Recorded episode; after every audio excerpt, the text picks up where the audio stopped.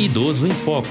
A experiência de quem já atingiu a maturidade em um bate-papo descontraído sobre a vida e as questões do cotidiano. Olá, sou Diva Pérez, estou ao lado de Rosa Rinaldi. E hoje, no programa Idoso em Foco, iremos entrevistar o professor Jorge Alberto Saboia Pereira, que possui graduação em Direito pela Universidade Gama Filho, mestrado em Direito na área de Concentração, Estado e Cidadania pela Universidade Gama Filho e doutorado em Serviço Social pela UERJ, onde atua como docente no Instituto de Aplicação Fernando Rodrigues da Silveira, CAP, UERJ. Professor, é um prazer tê-lo como entrevistado aqui nos estúdios da Rádio UERJ. E eu gostaria de iniciar a nossa entrevista perguntando ao senhor de onde surgiu a necessidade da criação de um estatuto focado nas pessoas da terceira idade. Inicialmente, gostaria de agradecer o convite, né? Eu acho que essa participação aqui é sempre produtiva, à medida que a gente consegue passar informações para que as pessoas que estão envolvidas em determinadas situações, no caso aqui, as pessoas idosas, elas possam ter um pouquinho de informação sobre a questão do idoso na política brasileira.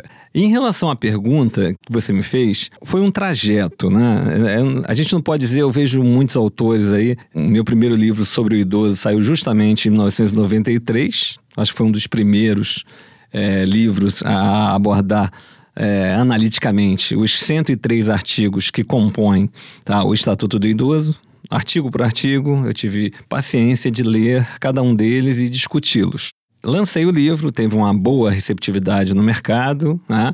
Fiz uma grande doação, praticamente doei a metade da produção, foram 1.000 exemplares na primeira edição, para as associações de defesa do idoso, para a Assembleia Legislativa, Câmara Municipal e vários órgãos. E eu sempre falo o seguinte: lei não vai resolver problema social.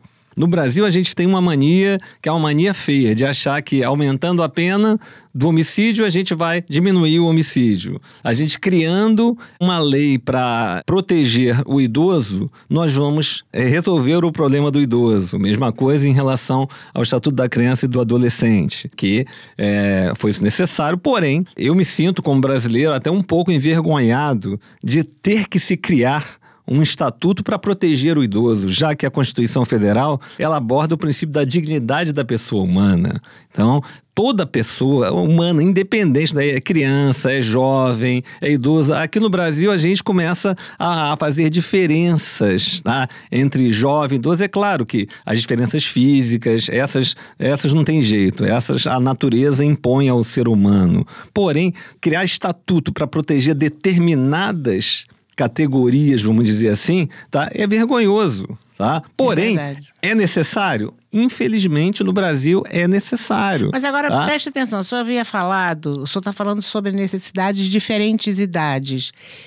E o senhor é professor da CAP, que é onde tem crianças, né? Então, como é que chegou ao Estatuto do Idoso? Bem, eu cheguei ao Estatuto do Idoso porque eu tive em casa, tá, um problema, que não é um problema, né? Porque eu tive uma mãe que ela morreu com 88 anos e quem praticamente cuidou dela, apesar de ter 5 irmãos, fui eu. Então, eu, com as dificuldades que eu tive, tá, no trato da minha mãe, eu vi que, de fato, aquilo ali era um tema importante, que a gente precisava ter abordagens diferentes. Não é só abordagem legal. Abordagem legal é abordagem de letra de lei. Volto a falar que letra de lei não resolve o problema social. Agora, como é que teve as duas conexões? Essas duas conexões entre, não é criança, eu praticamente no CAP eu trabalho com estágio supervisionado, né? Então eu trabalho mais com o pessoal da graduação, um pouco com o pessoal do terceiro da terceira série do ensino médio, tá? Mas eu tento justamente enfocar que eu tenho um projeto de extensão onde eu tento fazer algumas inserções nesse projeto de extensão sobre a importância da gente cuidar. Não é cuidar eu não sei se seria o verbo certo, da gente ter respeito, tá? Junto ao idoso. A gente tem que saber que o idoso, ele é diferenciado, a gente tem que ter paciência, a gente tem que ter uma série de cautelas em relação a ele. Por quê? Eu digo sempre que tudo se passa pela educação. Se a gente tem uma educação da criança, do adolescente e dos jovens, que agora tem até lei para jovem, né? Então, não sei o que é jovem. Então, quer dizer, adolescente, criança a gente sabe até 12 anos, entre 12 e 18 adolescente, depois começa 18 a 20 e poucos lá. Evolução na faixa etária. Então, né? Quer dizer, vai. E agora, em relação ao idoso, tem até o super idoso, né? Que é a partir de 80 anos. A partir de 80 anos, tem privilégios em cima do idoso. Mais privilégios. Eu não encaro como um privilégio, né? Porque eu acho que a pessoa que viveu 80 anos, né? Ela tem que ter seu espaço preservado. Tem que ter um espaço preservado. Porém, eu volto a falar. A política de idoso, a política nacional do idoso, ela foi criada em 1994, gente. O Estatuto do Idoso, em 2003. Olha o intervalo que a gente tem aí. Sim. Da política nacional, que são as diretrizes, para ter um estatuto. E as regulamentações, até hoje tem artigo que não está regulamentado. Consequentemente, políticas efetivas que gerem. Porque o princípio que gera o Estatuto do Idoso é o quê? A proteção integral do idoso. Como o Estatuto da Criança e do Adolescente. Proteção integral da criança e do adolescente. Proteção integral é integral mesmo. É não deixar o idoso ficar abandonado, tá? Não deixar o idoso passar fome, tá? Ele ser acolhido. Agora, eu pergunto para vocês, será que isso na realidade brasileira a gente vê ocorrendo? A gente não vê ocorrendo. Mas existe toda essa regulamentação do Estado em relação ao idoso e tem do idoso em relação à sociedade? Algumas coisas que o idoso deve também colaborar, né? Existe isso. Tem direitos e deveres.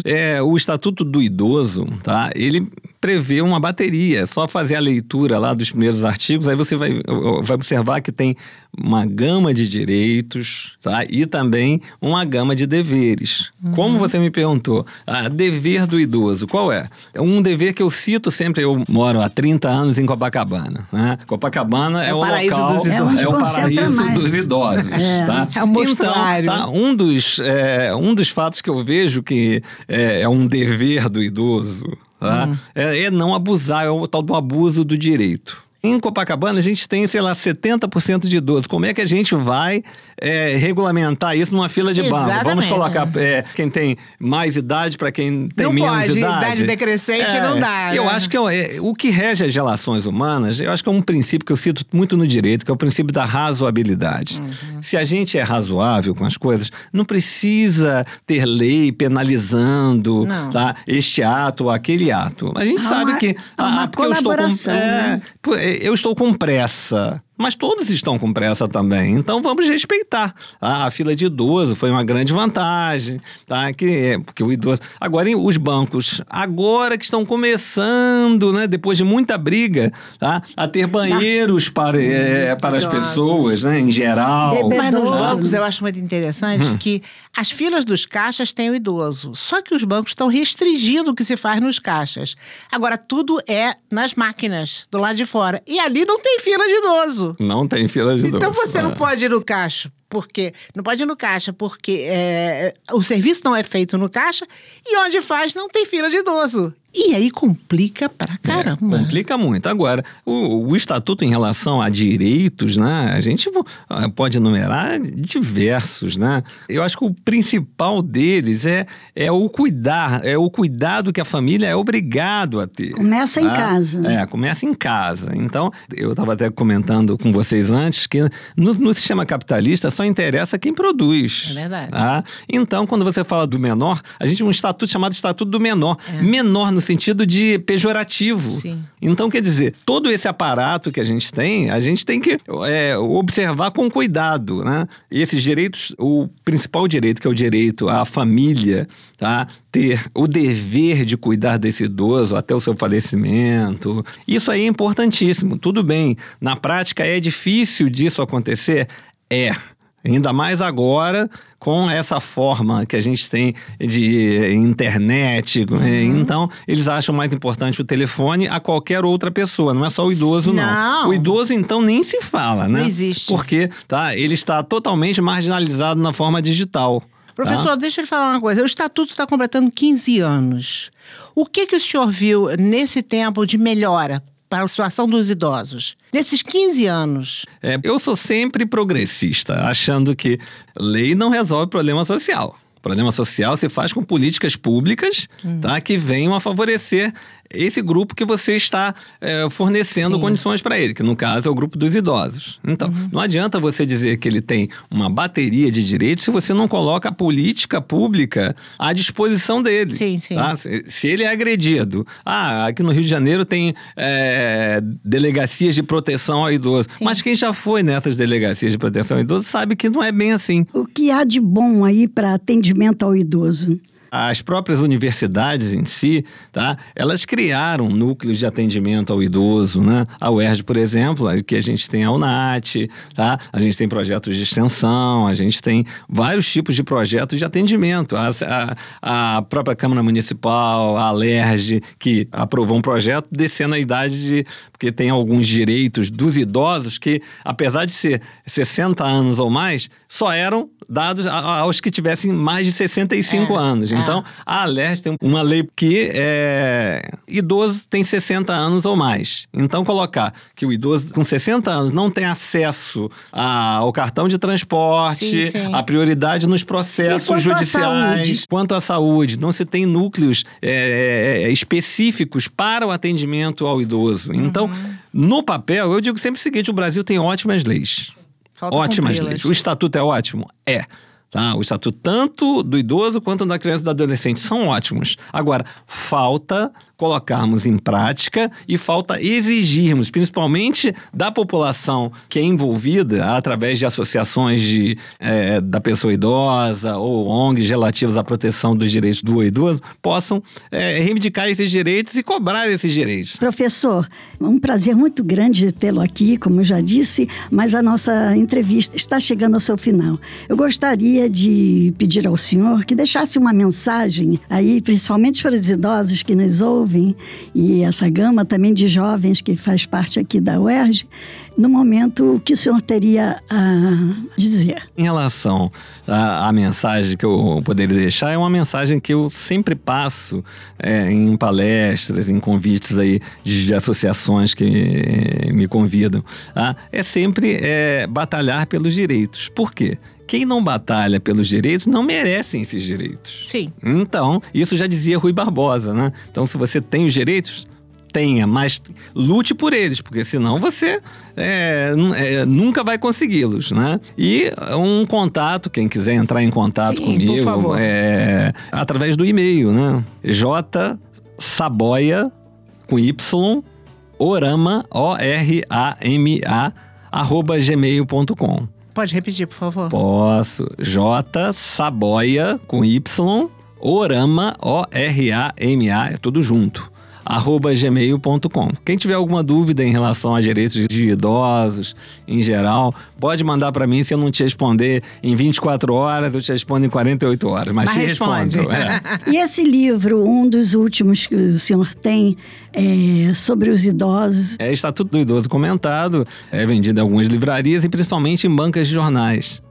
Facilita. Facilita porque o idoso vai comprar um jornal, aí ele vê aquilo ali, então ele pode manusear e tranquilo. A edição está nova, né? Porque tiveram algumas modificações, né, na introdução da idade de 80 anos, né, uma incursão no Estatuto do Idoso, já está nessa última edição. E vamos repetir o título? Estatuto do Idoso Comentado. Com meu nome, Jorge Saboia, é só falar Jorge Saboia que as pessoas conhecem. Obrigado, professor. Obrigada pela presença. Obrigado vocês aí pelo convite. O programa Idoso em Foco fica por aqui. Eu sou Rosa Rinaldi e... eu, Diva Pérez. Até o próximo programa. Idoso em Foco. Apresentação: Diva Pérez e Rosa Rinaldi. Equipe técnica: Daniel Barros, Gledson Augustos e Eduardo Sobral. Locução: Leonardo Alexandre. Produção: Rádio UERJ. Realização: Centro de Tecnologia Educacional, CTE-SR3.